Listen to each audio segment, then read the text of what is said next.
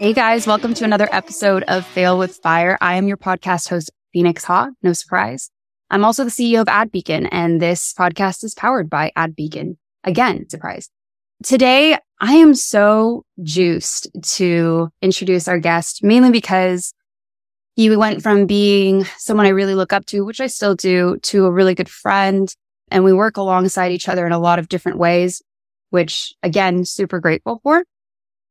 But what's really funny about Nick, surprise, Nick, say hi. Hey guys, I'm just listening. I'm listening in. Nick Shackelford. When I first came into the space in D2C, the director of the department who took a chance on me was like, there's one person I need you to watch on YouTube. His name is Nick Shackelford. He's going to explain Facebook ads to you and tell me what you think. Yes, that was my first introduction to Nick. Fast forward, I meet him in Dubai. I'm on a panel with him. We start talking, I think like in the speakers lounge about pod structures, how we see leadership, what we see in the future and clicked really well in that kind of sense. And then we got on stage, still really great surreal moment. And then, hey, I'm intertwined with him with GeekX, Geek Out. He asked me to speak again, honored. And then we just rounded out a founder course with Jordan Menard. But for those of you who don't know Nick, Nick has been in the space for over 10 years. He's a partner in Konstant Kreative, also structured agency, Geek Out GeekX events, and We Are Lucid. And most recently just launched Drink Breeze, which I love. I'm not going to lie. If a product is good, I'm going to back it. Welcome, Nick. That's my intro to you. Yeah. It is. There's a lot there. There's a lot. I think I'll go back to it's funny now where we've been chatting and going back and forth on ideologies and business and just like interests in general for almost two years. It's just weird, really weird to think about this. In, uh, in our space, there is, I, and I literally had this debate this week. Someone was like, why the fuck are the same people talking at the same places all the time?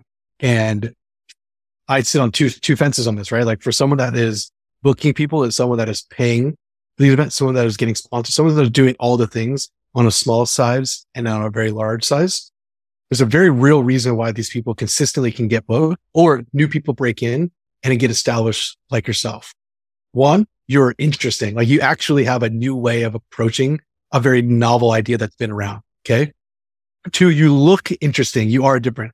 You look interesting. I always talk, I always make fun of you because I'm like, are you Storm from X-Men or are you, what is the other one is, are you Rogue or oh. are you Wednesday from the Addams family? You have this like three, you have all of these things. And like, I, I cross these off too. There's every year I've tried to reinvent myself. Most recent one is, as you can tell, like I've tattooed every inch of my body. And so that's a very unique delivery of this. And as I come into year 10, the topic that you and I talked about backstage, which is not a sexy topic, org, ops, team, hiring, goals, oh, that was not sexy. That was the most recent. And this is what I'm currently getting booked for to do conversations around, which is something that I never thought would be sexy because everyone wants to talk tactics. And I think if you are in this space and you really believe that you like I have some interesting stuff to say, man, woman, white, black, Asian, doesn't matter what you have to say. You just need to be able to present existing information in a very unique way that someone can actually use. And I think forget that stuff. First of all, this podcast is to talk about you, but thanks for gassing me up. I appreciate it. And then second of all, yeah, I agree with you. I think it was refreshing to be able to sit back with you on a human level and talk about org and your heart for people and leadership, because that's what's important right now. And then, of course, we don't agree on everything, which will go into hot takes, which I already have one. But there's something unique about finding people in the space that just jive with you, that just click energy wise. And you don't necessarily have to agree on everything in terms of topic, but at least a feisty and healthy debate is there. And I think the inner circle that you've created fosters that, right? It doesn't have this chip on your shoulder mentality. It's more so of let's debate about this and maybe I'll change my mind if it's good enough and push me to make it be good enough. And I really appreciate about that about you and GeekX as a little plug, a shameless plug, because I believe in good products, good things. I'm a part of GeekX. I love GeekX, the community that you guys have built, both you and I'm going to say Jimmy as well. And yeah. Jane, incredible, incredible. And I tell people about it all the time. And I secretly don't want them to tell you that it's from me because I just want them to see the value in it and then just go. So kudos to you. But before we get into all the mushy and gushy. I have a question for you. If we're at a barbecue, I'd never met you before, which could have happened one day. If your mom or some family member pulled you and was like, Phoenix, I really want you to meet Nick, how would they describe what you do? What would they say? Oh, fuck. So you get, you probably get three different answers depending on who you ask. Somebody's going to tell you I'm a motivational speaker because they just don't understand what, what doing a discussion or a public talk on marketing really is. There's, he's talking, people are listening. He's a Tony Robbins guy, which is, I'm the furthest thing from this. Two, they'll tell him like, oh, he, he sells products online, which is now true, but before not true because we're just a marketing person. And the last thing is they don't know. Like, even if you ask like my partner or like close people to it, they still don't really fully understand why I have to be at a computer at all times. The thing that I strive for, this is the one thing that I wasn't able to really live into until I would say 2021, like when COVID hit, like when COVID hit, a lot of who is Nick and why is Nick where he's at really came about. I was like very, I felt very okay with myself. I've always been good with myself. Finally stepped into who Nick is and I like fully embraced it. But it was the ability to not look like you work behind a computer, but actually work behind a computer. Like when I get looks or when people see me, they're like, this dude is a construction guy. This guy works in construction. There's no way this guy does any sort of thing or has any sort of success on the internet. And that to me is, I like that. I like that. That, uh, what is the term when you, you look at somebody and they're just a complete opposite of what they are? I like that feeling. I appreciate that feeling. I resonate with that feeling. Also, I think it's sick, like to not look like the stereotypical what you're supposed to be. Like I definitely travel looking homeless and I love it. And then people will ask me what I do and they usually will assume that I'm like a waitress or whatever, which is cool. It was awful at it. But then I'll like, oh yeah, I work in data and they, I think their eyes cross. They just don't expect it. And same with you. You got tatted and you were talking to me about how people approach you now versus before and how that does change. And for me, I never really saw it that way because I've always seen past tattoos with people, but there is still that stigma. There is still this idea that somebody has to be a certain way in a specific career path. And I really made a conscious decision that no matter what I wanted to do, I wanted to sit at a boardroom with a beanie on, tattoos as a chick and be sick, which is why I got my EMBA. And for you, you've really built your career and built all of this in preparation for your tattoos in my mind or based off of our conversations. But personally, I think you could have done it a lot sooner and no one would have cared. At least I wouldn't have. I've been like gassing you up and cheering you on.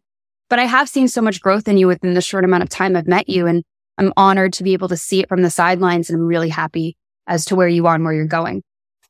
But all those good things aside, all the incredible things that you've built, I guess it leads us into why this podcast even came about a while back, I came into the space a while back, a few years ago, came into the space, started speaking and the constant conversations I was having with people were just very surface level. And you know this about me. I hate surface level conversations. They just give me the ick. And the beautiful parts in the relationships that I've had with these people that a lot of people look up to. So a lot of people will look up to you, Nick, and be like, holy shit, it's Nick Shackelford, this idea of Nick Van Oaks, Sean Mulkeen, who was on here, and hopefully Mark Joyner as well. You have this idea of who these people are, but you have no idea who they really are. Yeah. And I'm blessed to see the who they really are before what they do. And I wanted to bring that to the table, but also who they are now and this idea of who Nick Shackelford is built off of a lot of failures, is built off of a lot of heartache and break and whatever you consider a failure, right? I want yes. you to think about a time that you were at your lowest. It doesn't matter if it was personal, financial, whatever, and how you use that as a catalyst and a fire for who you are today and what's to come. I think the I think the hardest part about it is in this space, you aren't really good enough or you aren't really you're measured in sports, right? Like in sports, you're measured, you're only as good as your last game. You're only as good as your last step at. You're only as good as your last success. And I think when that came with me from professional sports area, you're like, you're only as good as your last campaign. And the biggest thing for me, and a lot of us as the media buyers, a lot of us in the paid space, Like you really live and die by your value of what you're able to generate for your business or other businesses. Oftentimes it's other businesses because the goal, like us winning is keeping a person or a brand with us or an offer with us or large consistent checks coming in, right? That is where we like literally measure ourselves with the amount of money that we're making ourselves and the bank account that we have and the scale of the campaigns that we have. And that's like our immediate worth because you see two things. Anybody that's talking on stage is usually talking about a success. They're not talking about a loss. Twitter, Instagram, it's all success building because it's a perception that you have to keep up or else why am I going to hire a loser? There's all these things out there. So even if you aren't in that area, you're, if I want to be good or grow or build in the space, I have to always look like I'm winning. And it's fucking difficult. It's really hard. And what the transition is, and I actually went through the worst transition and why I told you it was like 2021, 2022, 2020 to 2022 was really big for me. It was structured the agency at the largest it was 2021, 2021 through 2022, back half of 22 is when we started changing where we're currently at. We were over 100 employees, over 100 brands, and I was the CEO. Shouldn't have been the CEO, shouldn't have been the person to do the things that we were doing at that size because I never wanted that. Like I never wanted a big team. I never wanted a thing. But as most of us know in the space that we're early in on the space, if you have a couple wins, like you just get everybody comes to you. They're going to want to work with you. They're going to, no matter what you can do, you're the rainmaker. You can make it happen. And so for the longest time, I was just riding this. If you have core value of worth and execution, and then all of a sudden you don't execute, you talk to the people that are executing and they're not executing to the level you want, but it's your reputation. Oh, you, yep. you have a weird, really weird dilemma who you are, what you do, and who you are publicly and I think the worst thing that you get, and I haven't been able to express this until right now, but like the worst thing you get is when you are about to talk about something. Perfect example, the founder course where you and Jordan are in on V2. Mm-hmm. I launched V1, super good success. They were stoked on it. They wanted to do number two. They go, Nick, jump back in. Let's do it. I go, I'm not running ads. I go, I'm not doing this. I can speak to it. I know it. I didn't forget. It's like riding a bike but I'm not in it day to day and shit has changed. So I was like, what if I did this? What if I had people that are actually in there running it, Jordan and you, and I bring them in and facilitate this? And so that whole feeling of I scaled the company to where I needed it to be off of reputation and execution, took a title that it shouldn't have been my title, moved out of the title and gave it to my co-founder, renegotiated equity with my co-founder, continued to build the team in the direction I thought needs to be, and then all of a sudden now we're back to where I finally am like, okay, I'm good with who I am. So these last two years, three years have been so fucking ridiculous. It's insane. You're saying it like it's, I said this in another episode. Two things usually happen when I ask someone to share their failure. One is they'll really just sit back into the failure as if they were there and it just hits them all over again. And the second one, which is what you're doing, is you glaze over it like it was the past and you don't want to, like, it fucking happened. I hate it, but you don't want to get into it because I understand that feeling and maybe I'm misunderstanding. But something that you said that I think really resonated with me was you're like, hey, someone's expecting a level of excellence from you because your name's on it, but people who are executing might not do it to the same degree that you did it. And I think it's like the same idea of you go to a restaurant and you get mad at the waitress for how the food was prepared, right? It's different. It's a different understanding, but why are you getting mad at the waitress if she did? It just doesn't make any sense. She didn't cook your food. He didn't cook your food. But it's also the same thing with media buying when you're leading, right? You move up to director role and then you move up to maybe a VP role. For you, you were a CEO and founder. And then who's to say Nick's going to have his hand in every single campaign? every single success story. And even when you were, you don't always win. But no. now no. me dig back in, what, what was that feeling like? Like all these things, cause you're juggling a lot, Nick. There's so many things that you're yeah. juggling. Every day I go back and I go, I hope Nick's okay. How did that impact you knowing that you had to move away from your CEO role and restructure? You know, really, even to this day, even think about it. I took the ability. So I announced this in Dubai when I like was like, Hey, like I'm, this is the story of where our growth has been. This is our trajectory and this is the personal learning. So I didn't go too deep into it, but it really rocked me because you're, there's so many of us that have their, so the thing at Geek Out which I love and something that's, it's like when you have a business card, it's like, it's called front of the card, back of the card. If you have your business card on the front, it usually says like Phoenix, Ha, CEO, founder, Ad Beacon, right? And on the back of it's like your contact information or more details on where they can get a hold of you. Whereas if you think about your life as a business card, your front of it usually is like the forward facing thing that's always like who you are, what, what's your role. On the back of it, it's contact information, hard stop. But if you have the deep, the real end is the front should be that, but the back should be what you do on a day to day basis and what you are uniquely good at better than most other people. And so what I found out in doing this of I am not a CEO and the CEO role should be doing this. That's leading, communicating a little bit of ops. Well, what I'm really good at is rep partnerships and growth and overall communicating the things that are being done. That was something that I realized it's not less valuable. It's just not a big, how do I realize the releasing of the sexy title of that CEO is not what I, it should have been the problem about it, but it was because I, I thought my identity and my worth was wrapped up in the title. And that's so many people I feel go to that, especially if they make partnerships. Yeah. Identity, I don't know who's pinging me. Identity and title, titled with self worth is crazy. Crazy. I actually just had this conversation with my partner at Ad Beacon. I was like, I could give a fuck about being the CEO and having X amount come through on a paycheck I'm really invested in what the long term can be. And you could literally title me janitor and I'd be fine. But if you would have had that conversation with me five years prior, by the way, don't know if you know this, when I had modeled, I got a lot of really good deals. This kind of resonates to what or parallels what you were saying. Got a lot of really good deals. What I mean by that is I get a call from a friend of mine who's an influencer. She says, Hey, we're going to Ibiza. Do you want to come with me?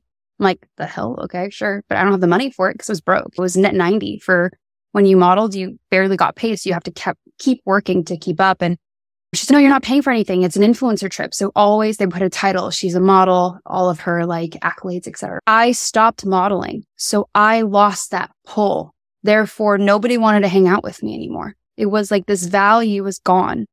And I had lost so much in terms of business clout too at one point, and nobody was inviting me to anything anymore. Nobody wanted to talk to me anymore interesting, which is why I now don't value titles, which is why I value people. I don't value what we in this space, I think are moving away from now, thank God, but value at this current state. And you start to see that and then you start to rebuild and you put into perspective who the fuck cares? And I think I've said this on every single episode. If you can wake up at the end of the day, have enough in your bank account to support the people that you love, make sure everyone's good, make sure that you have enough saved away, you're fucking great forget the title. So for you to understand that titles don't mean shit and you have to move away from it and self worth is not connected to that is huge.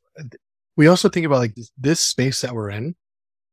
Like the goal is you have to stay as relevant as possible to have any sort of longevity and relevancy is it will shift, but it has to be authentic to what you're currently doing or people will sniff out bullshit. It goes back to if you're going to be talking about a specific topic and you aren't actually doing that thing anymore, the worst thing you can do is produce or share or talk about those things.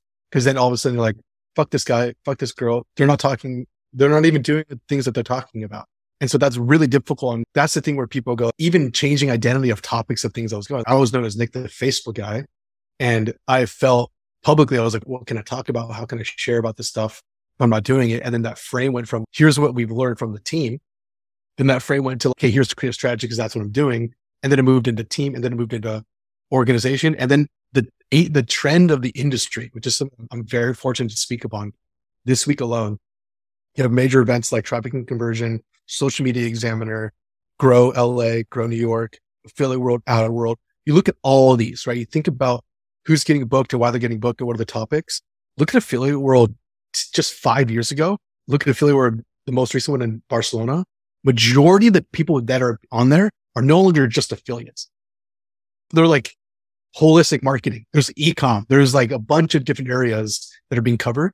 And because you have, because that's where the market is changing. And that's where A, the sponsorship dollars are coming from. So you have to think about this stuff as like, where's the industry going? What can I be consistently good or relevant within? And then you have to adapt to it, which is something that I've done very well. Like skating, what is this? The hockey term is like, it's not skating to where the puck is, but it's skating where the puck is going to go. Been very unique position to understanding where things are going. That's also your personality type, right? You said something still resonates, still hits home for me. It's executional excellence, right? So you have that, you're able to follow through with an idea, then you're already 10 miles ahead of everybody else. It was so funny. I I was asked to speak at Affiliate World. I've never done affiliate marketing. I think the first time you ever heard that was me slacking you one day. I'm like, I never did that. And you're like, what? I'm like, no, I, they asked me to do it. I was just doing Facebook ads and I really wanted to do the best possible job and then bring that level of excellence to every presentation, whether it's GeekX or whether it's at the mall. I don't care. That needs to be presented. Okay. But then the next thing too is that you're able to pivot and to be able to pivot is how you are a good marketer. You're never one thing. So if you're really good at one siloed skill set, your longevity, it's almost non-existent. There is an end date to you. So if you're worried about that end date, whether it be AI, whether it be another technology that comes up that we're not even aware of, just understand that the more you learn outside the box, the more you'll become like a Nick where you're able to adapt. I think one day when they asked me to speak at Affiliate World, I saw, cause you see the list of different speakers and right next to your name was like TikTok ads. And I was like, what the hell? Why is Nick talking on TikTok ads? And then I sat there and went, cause he can. It's probably diving into yeah. it be in a position to be able to go, well, cause she can or he can, because you're really just getting what you, the value is with your brain rather than just one particular topic. But no, that's really this, helpful. This is interesting too, because if you think about the audience, everybody can use more leads, everybody can use more business, everybody can use more interest. And like you start seeing personal brands being built around uh, physical products, you start seeing personal brands being built around service provi- services that can be provided it's never a bad reason to jump on stage or share these things in your head because any, whether you're getting new employees or whether you're looking for investment or whether you're looking for any sort of following true, your true fans, right? Everyone talks about how do you build up that true fan base? You just have to consistently be sharing. It's been so good, bad, negative, positive, anything that you can be sharing around any of the projects. You're going to get a great critique or B, you're going to get people that are going like, that's super interesting and they're probably thinking about it right now, which is why if you're ever in the room and you feel like you need to ask that question, which is something that you're really good at, is like you just ask it because there's probably somebody else is thinking about it. Or you're the way you word it is probably more articulate than how they wanted to word it. And that benefit is so positive for the group that you're in, both online and in person. Yeah. Yeah. So in terms of failure, I met you at a very interesting time because I was on top of the world at Affiliate World, the first one. It was an all female team. I was like bragging to you. I was like, we have an all female team. It's so sick. I came home. Literally all of them are gone. One put her two weeks in. She was so overwhelmed. It was like in the height of 14.5, right? I was 14.5. Another one's going on maternity leave. That was no surprise. But then she made an announcement. She's, I'm not coming back. I want to be a stay at home mom, which I will never knock you for. That's awesome for you. And then the other girls that we had were just slowly phasing out. I'm going to rebuild this team. And I went from being like, yes, we're fucking killing it to holy shit, all the accounts are back on me, the stress levels, everything. You've been gone for a week because you're traveling. All these things happen. And I came back and it was the hardest thing. I wouldn't say the hardest thing in my life, but it was a hard moment in time. And I had to rebuild and claw my way back up. I guess my question to you is like, how did you crawl your or claw your way back up, knowing that you had to restructure, knowing that you had to pivot, at least with all your businesses? Two things. One, the so I live a decent lifestyle. I like I'm not I'm I don't live above my means. I don't buy or do anything egregious. Anything that's travel is usually expense for the business. There's no real like vacation or I don't know, just ex- excess. There's no crazy excess that's happening. So the first thing, the agency, you have massive mouths to feed, 50 plus feet, 50 plus mouths to feed. Times it by two, because maybe they have a partner or they have one kid, right? Just being safe. Over a hundred people there. Then you have the people that you're servicing, right? You have actual clients or brands, however many point of contacts you have. So you look at what we do as a business. If that shit slows or fails, There's a lot of people that are hurt. Second, when you build something that's so tied to who you are as a person, it's like your public success. You live and die by the public. Yeah, it's cool to share like, oh, we failed, but I'm going to build myself back up and I'm going to rise from the ashes and I'm going to do all these great things. Follow me along. You don't want to have to tell that story. That's still a loss. Like you still are going to fucking lose. So I basically felt that there's so much public stress that to fail publicly, the detriment to my pro, the detriment to like the world of Nick on future projects, on investments, on speaking gigs, on, on anything would have been so bad that like we literally could not afford to lose. So though, so this sense of even if it gets bad, even if we're in a situation that's not ideal, you still have to go forward because you have to pull out of this for two reasons. The people that are depending on it and your just trajectory to depend on it, which is something that like I can't wait for my name to not need to be tied to growth, revenue, or sales, because then you can fade to the back and just produce. Which like I have some tests coming out of not being Nick or it not being a Nick thing, which we're getting there. I'm seeing it. It's still just like too close for comfort right now. Yeah, I feel like you're almost the guinea pig in a lot of those aspects. I watch you and I'm like, I wonder what he's doing right now. This is interesting. But no, I love that because like you don't have an option to fail. I love that. And it's like a lot of pressure on yourself, but at the same time, it's real. You have too many mouths to feed, too many things up in the air. Restructuring in a place that's still, I wouldn't say safe, it's enough risk, but it's necessary risk. Also, I love that you're like, no unnecessary expenses, etc. Meanwhile, I'm staring at you with the giant pickle Rick pickle behind you and all the funniest things, which I love, by the way. I like worked from your office one day when we are filming Founder and I look up and there's these Powerpuff Girl like signs up top, which I was like, this is yeah. sick.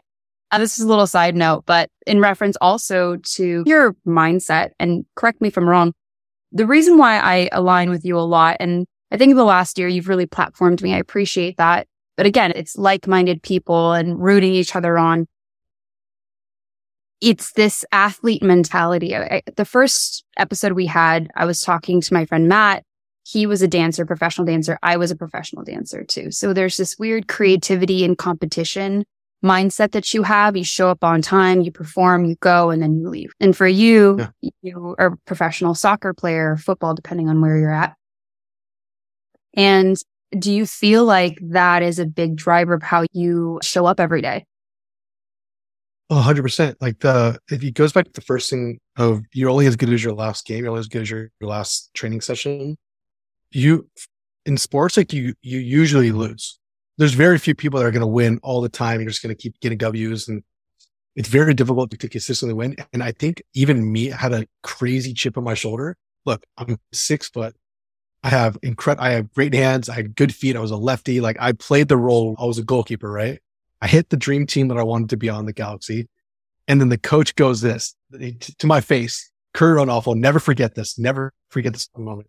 He goes, Shaq, you're an incredible locker room guy. You're awesome in the locker room. And I was like, at the moment, I'm like, this is sick. That's awesome. That's great. That's so cool to hear. And then you like think about it. You're like, I'm never going to fucking play. You're a person I'm never going to hire. Yeah. I'm like, I'm like the diversity hire, dude. I'm never going to play. And so I sat there and I was like, I don't think this is my life anymore. And so I remember this because I was a year and a half into my contract and I was like, this is my fucking dream. This is all I fucking ever wanted. And I sit down and go, I go, oh no, this is it. This is, but then you think about this, you're like, oh, I can go travel. I can play in Spain. I can go travel and play in the second division. I can go do all these things. And then you have to make these real difficult life decisions of, do I want to pursue this or cha- challenge after this? So I found out I was like, the decision was no, I don't want to do that. I want to go build and make money. I want to go do and be the core pursuit that I've always had, which isn't different from the sports is I want to be loved and respected in a space that I care about. That was soccer for a very long time. This is what digital marketing and online and Facebook and geek out and in that bigger bubble, like in a more succinct message, it's like I'm constantly in search of my locker room, which is two things, which is why like at Geek Out, we give hoodies that are the same style every single time because that's not a uniform, right? So there's like a lot of woven depth into all these core things that a lot of people don't think about, but I really do. The area to be able to feel like you are in the right space at the right time doing the right thing with the right people is so powerful to continue to build to whatever you want to build. It could be anything at any scale, as long as there's progress being made.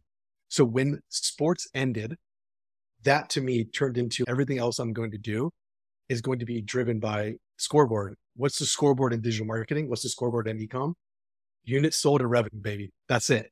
So the only way I can know if I'm winning, if I'm not, if I, the only way I can know I'm winning is if I look at my bank account or if I look at the brand's bank account, it's increasing. Yeah. That's good. That's super good. Also screenshots. Screenshots are the scoreboard. Nick, come on. Oh, all day. All day. I used to do screenshots. That was fun. We had, we hit like a $1 million day and I screenshotted it and I felt gross after, but I did what the boys did. And I think a little bit of, a little bit of respect came my way, but it's not going to happen for a while. I don't know if I could do that again. No, I thought it was going to come back for a minute, but it's, I don't think so. I think the screenshot era, it was, look, it was a tactic and a strategy and it drove interest, which is what it should do. But there's so much context in it. Even case studies, like I feel like it's really difficult to pull against. I'm going to bring him back. Don't worry. I have a strategy in play. I have a full six month strategy I'm working on in terms of like how to bring something that is needed, like a case study back in, but in a different way that's still enticing, right? It's the same idea with organic. Everything's been played out, but how do you do it a little bit differently to bring it back to the table and make it effective, which we can go into a little bit deeper later. But yeah, there's a lot of really great things that you said, and I respect everything that you said. So thank you. I'm going to take us into another section, which is called hot takes. I have a hot take prepped for this convo, but I wanted to know in the space, in the life, what is your hot take right now? I have three of them specifically. One, I think UGC content is absolute trash. I don't think this is going to be working at all. You knew I was going there. Um, I was, that was my hot take that UGC is not trash. And we will go into that, but go ahead. There's two more. Perfect. Perfect. The second one is partnership over like solo founders. I think, I think if you unique or multiple things that are really unique and special, you cannot do this on your I think a lot of people feel differently about this. And the last one is you should share all things at all time. There's a line, like there's like some personal stuff that maybe you shouldn't or shouldn't share. Generally speaking, default to share it all. Okay, let's unpack this, Nick, together like a suitcase. Oh. First one, UGC doesn't work. First of all, I'm not going to name call you, but I'm going to name call you. Then tell me that breeze shit that I'm sending you content wise isn't hitting because I'm seeing them as ads. And you know what? I'm like, they never fucking asked me if they were going to be ads, but you know what? I fucking love these guys. I'm going to let them do it, but it, clearly it's working. And I'm almost going to screenshot it, put it in that thread that she did on Twitter saying UGC doesn't hit because if it didn't hit, you wouldn't be spending your dollars on it for ads. Say I'm wrong. Tell me I'm wrong. I, it's not that you're wrong. It's that like we have such little content that we have no choice but to run it. No, okay. Here's why I feel this way. Here's why I feel this way. Um, yeah, go for it.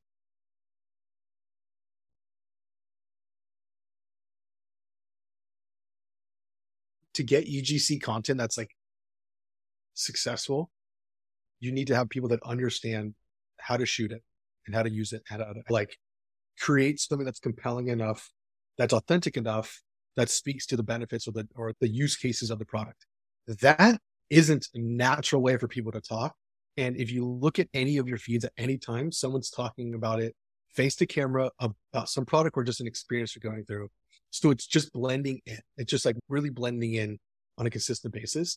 And there's so many ways to commoditize. Look, you just scroll on Twitter one time and you can get hit with like UGC creator or UGC aggregator or UGC X. And it's really difficult for me to believe that, that is the only place that you need to play within. I think it is a ring in the ladder of the type of contents that you need. But the value of this, dude, people are charging. We have to do this for Breeze. We have to do this for some of our hours for UGC creators. The costs we're seeing are coming down. Like girls and guys that were 200 bucks a post, 100 bucks a post, $250 for a piece of content. That shit's coming down because they know they're not closing these deals consistently. So I'm taking that that read of the market of how many brands are actually wanting this, moving away from it. Two, you have AI coming out and some of these assets are working. There's some pieces of creative that are not being made with humans, maybe made with fake humans that are doing the same exact product holding. Yeah, maybe not the voiceovers or like the actual day in the life use of the product, but this is a real thing that we have to take into consideration. Yeah, of course. AI is game changing. These blanketed statements are so dangerous. And I laugh at when they're thrown out there where it says UGC is just doesn't hit anymore. And I'm like, no, the wrong type of UGC doesn't hit anymore. You know, that video I sent, by the way, I sent that video to Aaron a while back. He just sent me a text last night going, Oh, shit, I didn't see this. I sent it at your wedding or like a couple days before your wedding or something like that. He's had that asset for a while. it was sitting there. But the reason why I did it was an A B test for my team. So what it was is that TikTok, right? There's a lot of trends going on, songs, whatever. And there's one trend of this really ugly, mm, sorry, this really unfortunate looking filter that you put on your face. I look fires. I don't care what anyone says but it's like this really jolting face, right? It's so interesting to look at. And then it, it, like go- cave, it looks like a caveman. Thank you. We'll say it looks like a caveman, like no eyebrows, big forehead. Okay. The reason why that, in my opinion, works, whether it converts or what it's a thumb stopper, because like you're saying, all you're seeing down the line of your feed are people talking the same angles, the same, I would say, like value props. You kind of have to do it differently there is a way to make it work. I firmly believe that. It's a kind of this low key selfish desire that I have just to prove everyone wrong, specifically you. To your point, the UGC level of execution is where it's been at is not going to hit anymore. Yes, but I think there's a different way to do it. AI, totally different topic. Then again, I always think authentic people being there and creating content is always going to be the best. But anyway, what was your second hot take? Second hot take was partnerships over individual business starters. Where I'm coming from this, let me give some context. So I think there's a, it's like a hot take within the hot take. A lot of people believe that you should just be focused on one core thing. And mm-hmm. that one core thing is going to be like the biggest thing, whatever you define big as, whatever you think big can go to. I believe in our world, there's only going to be a handful of us that are going to hit 100x, multiple crazy millions, and incredible valuations, massive cash flowing businesses. I think if you're an employee and you're executing you have one core job that you're working at and that you're a career long employee, awesome. I think the focus there is important too. Doesn't hurt to start something on the side using your same skills.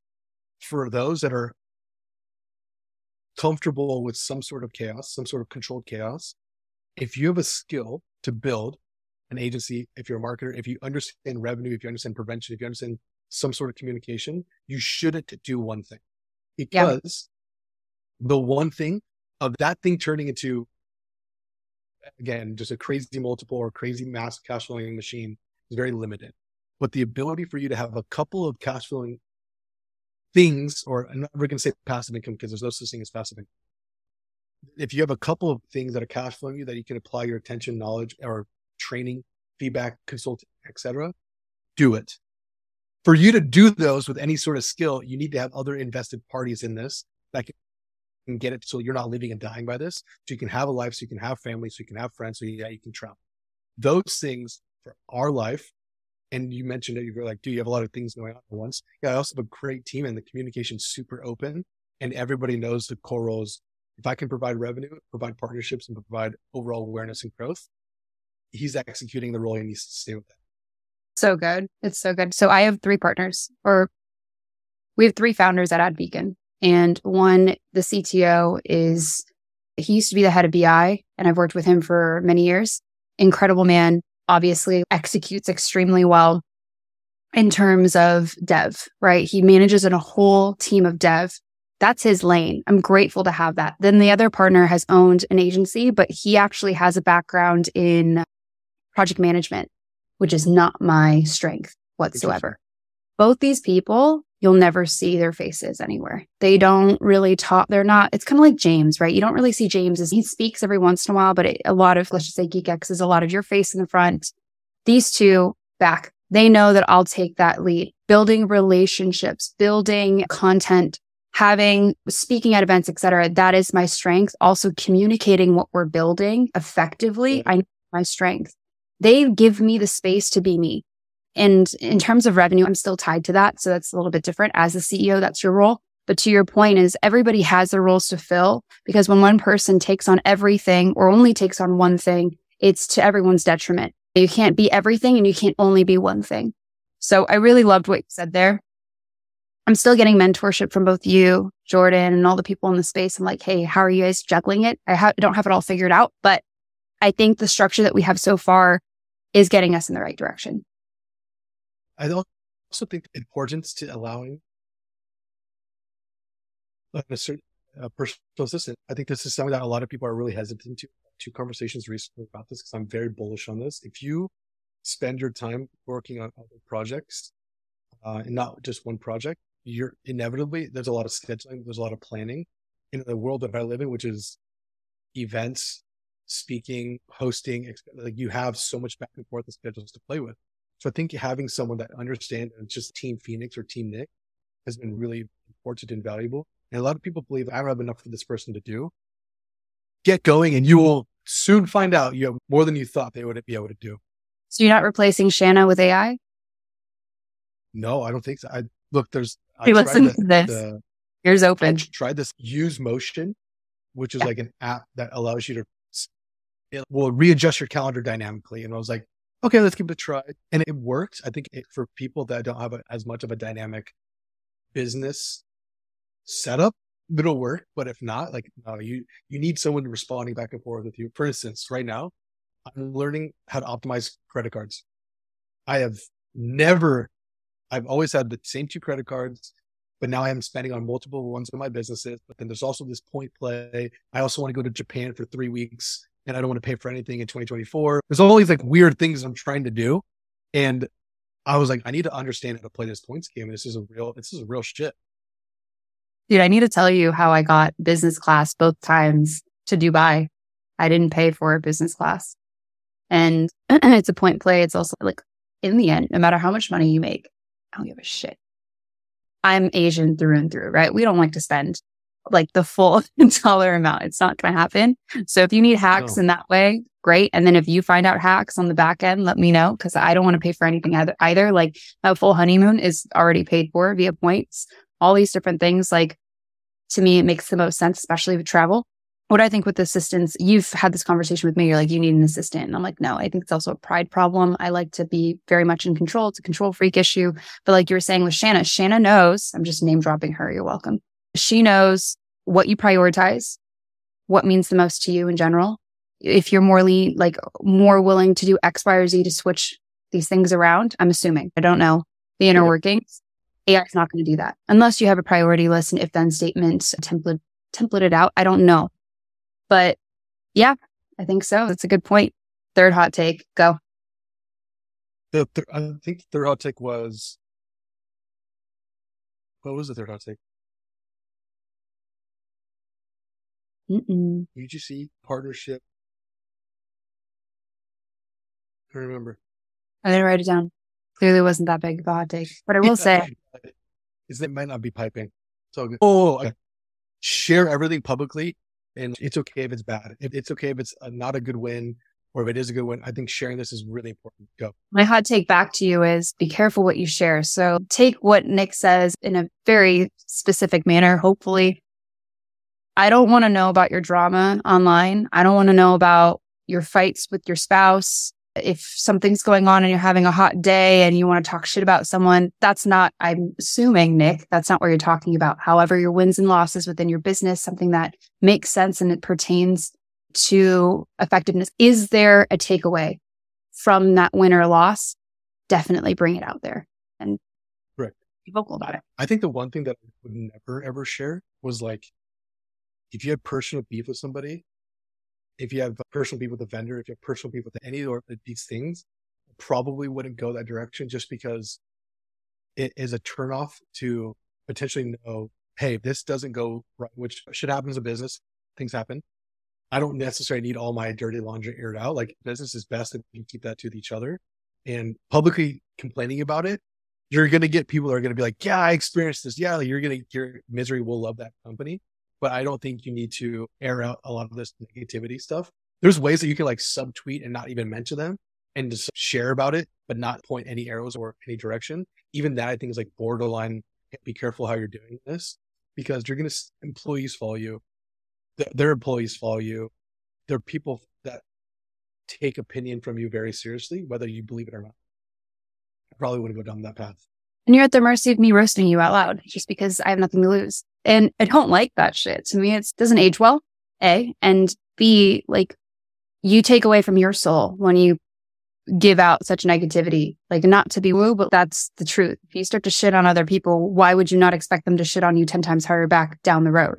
And I, when I did model, there's boundaries that you have, right? Especially with social media. I wouldn't share a lot of personal things just because there's an allure. I like to compare a lot of business to dating.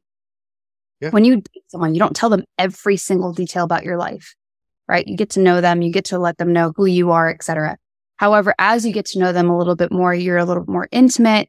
You start to share some things. That doesn't mean you share everything and you still want them to be interested in you. So you don't need to air out all your dirty laundry because you want them to like you so bad. And it's the way that I view social media. It's, I'm going to tell you what you need to know. I'm going to be raw and honest in the way that I know how if I know that there's an end result behind it. So yeah, I see you do that very well. You're very candid. You have open and honest conversations. You're one of the few in the space, which I'm grateful that we're in the same circles and we're on the same team. I was like, oh, thank God. But yeah, no, that's great. I think you hit my hot take, which was the UGC portion of it. I did. I'm going to keep bringing them back because I don't think you've heard the episode yet, but I did a hot take on D2C guys that are a four in real life. I think they're a 10 because of money.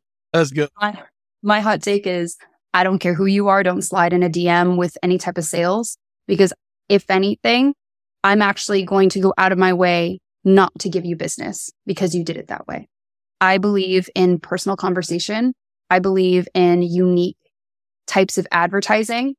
So if I'm supposedly going to hire you to get me leads, I want you to do it in a unique way for me because I know you're going to bring that level of excellence to the business if I'm going to pay you that's just a little insight to anybody, right? If you're going to hire me for content, look at my content. Duh. So if I'm going to hire you for leads and you're sending me a cold DM that says, hello, miss, or I think someone called me Ha instead of my actual, like instead of Phoenix, it was like, okay. Hot take is I'm going to come back harder and mean if it's pushed. But yeah, I don't know. It's my thoughts. I'm with that as well. Those are solid. I think I think money allows you to be who you've always wanted to be, good or bad. And I think if you're good before money and understand, like, yo, like there's, it's good to have guardrails. It's good to have a limitation to what you actually want to do. So you just live within your means. It's just always like sound advice. I have, I've seen what money does to a good amount of people and it's just who they've always been. Now they just have the means to do it and they don't really care as much. Well, okay. Speaking of money, there's two things I want to rat it out with. There's something we've been doing that just organically blossomed on this podcast. And I think it's a really good conversation because my assumption is that people who are listening to this podcast get the allure of, oh, Nick Shackelford or all these guests that I have, and then want to hear about them. And the allure is usually this fictitious idea of who you are and how much money you make. It's just my assumption, right? So I want to take us back to where we started because that's what really we came from. So, what was your salary at your first job? Oh boy. So, we'll say the LA Galaxy was $17,500 a year. That was a Galaxy. And then Resolution Media was 42 4200 either 4150 or 4250 right there and then after that it went that was then my first job was working with tim bird and agency wide then it was like that was the first year. It took me three years to get to this like a six figure mark without bonuses or anything. I think it was 111. Yeah, 111 across the board. And then at Common Thread, there was like such a very, it was still six, but it was such a variance of sales because that was like sales plus rev share plus bonuses.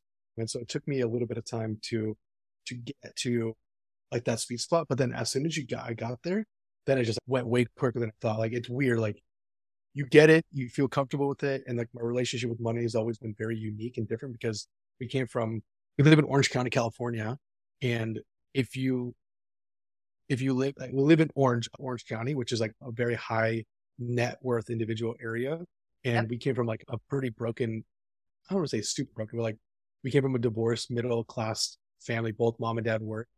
And we were what we call sports poor. Every dollar we spent was on the sports for my sister, my brother.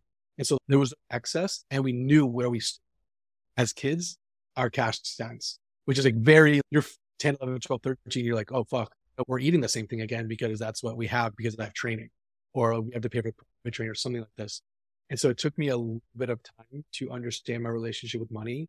And even now, like really good systems of checking and understanding and spending and which is why I drive to have multiple streams of cash because I need that. Like it's my safety blanket of knowing that like I have 12 streams. I can't have less of this, or if I have, there needs to be a real reason why. And that's like a huge topic, I think, in this space too. Yeah, that's good. I was thinking, I forgot who I was talking to about this. The generational wealth is where my head's at. It's not so much what can I get now, but what can I give my family down the road? Because my mom, really, that was it. I'm her only child. So she built an empire, whatever that is to anybody for me without letting me touch a single dime of it. But she taught me how to keep it up in case she did pass or what that looks like, what I need to build, etc. And it's nowhere near where she is, but I'm so grateful for it. And uh, no, it's really good. So my first job was 38.5, I believe, or 38.7. And I negotiated the fuck out of it. And I was juiced, Nick. I think I was more juiced for that than I was for my highest salary to date. And why is because you work so fucking hard to get in, to just get your foot in the door and to not do something that you feel is like the lowest that you've been at, which I've been, I've been, and I used to work at like a yogurt shop. I was a bartender. I was a waitress, terrible bartender and waitress, but like I've said it before, I flirted my way out of it for a good tip.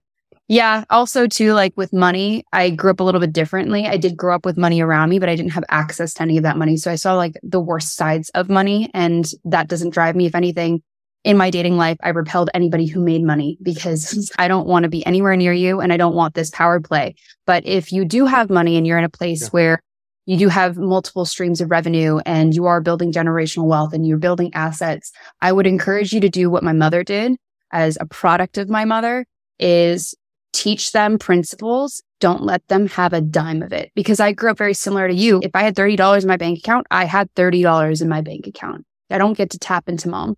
I don't get to tap into whoever. And it shows you how to be scrappy, shows you what it's like not to have anything.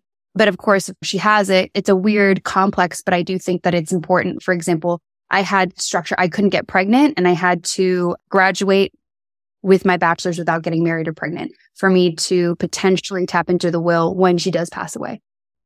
Interesting. Whether or not that's actually true, that kept me in line. like little things like that were super great. Whether or not you do come from money, don't come from money, there's a way to do it. And uh, yeah, that's all I'll say. Last thing before we head out, if one person is about to graduate from college or these people are coming out of university, what would you tell them? What's your word of advice to them? I'd say my, I always get the same advice. If we could, if you can get it to, if you can get attached to an agency where you're able to spend money, learn about getting to others, I have to allocate your own dollars.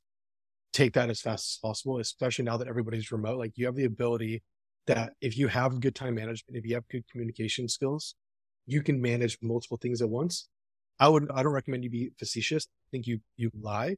I think you be honest do what you say you can do, but be open to multiple streams of income earlier on. Before you had to go in, clock in and work for a company. You can only work for them. And you hope when you drive home, you get have time and space and energy to work on the second thing. Now you can essentially be at your computer, operate across a lot of these other companies, potentially earn more than one just core job. In this space, I think in digital, you miss the heyday of what Facebook used to be like or what growth used to be like. So you're everyone's operating at the same space if you're jumping into it now. And we have good learnings from the past and we can apply it, but it's still we still have the same tools that you have it as well. There's something unique or sexy that we learned over the years because of what the leveling of the field happened in 17. But I think jumping in and taking on as much as you possibly can while everything is still remote first. People that want to push back in uh, offices, but just take the opportunities that you have and stay digital. Love it. I actually agree with it. So I won't argue with you on that one. Nick, thank you for being on the podcast. It's always a pleasure. It's always an honor. I appreciate you.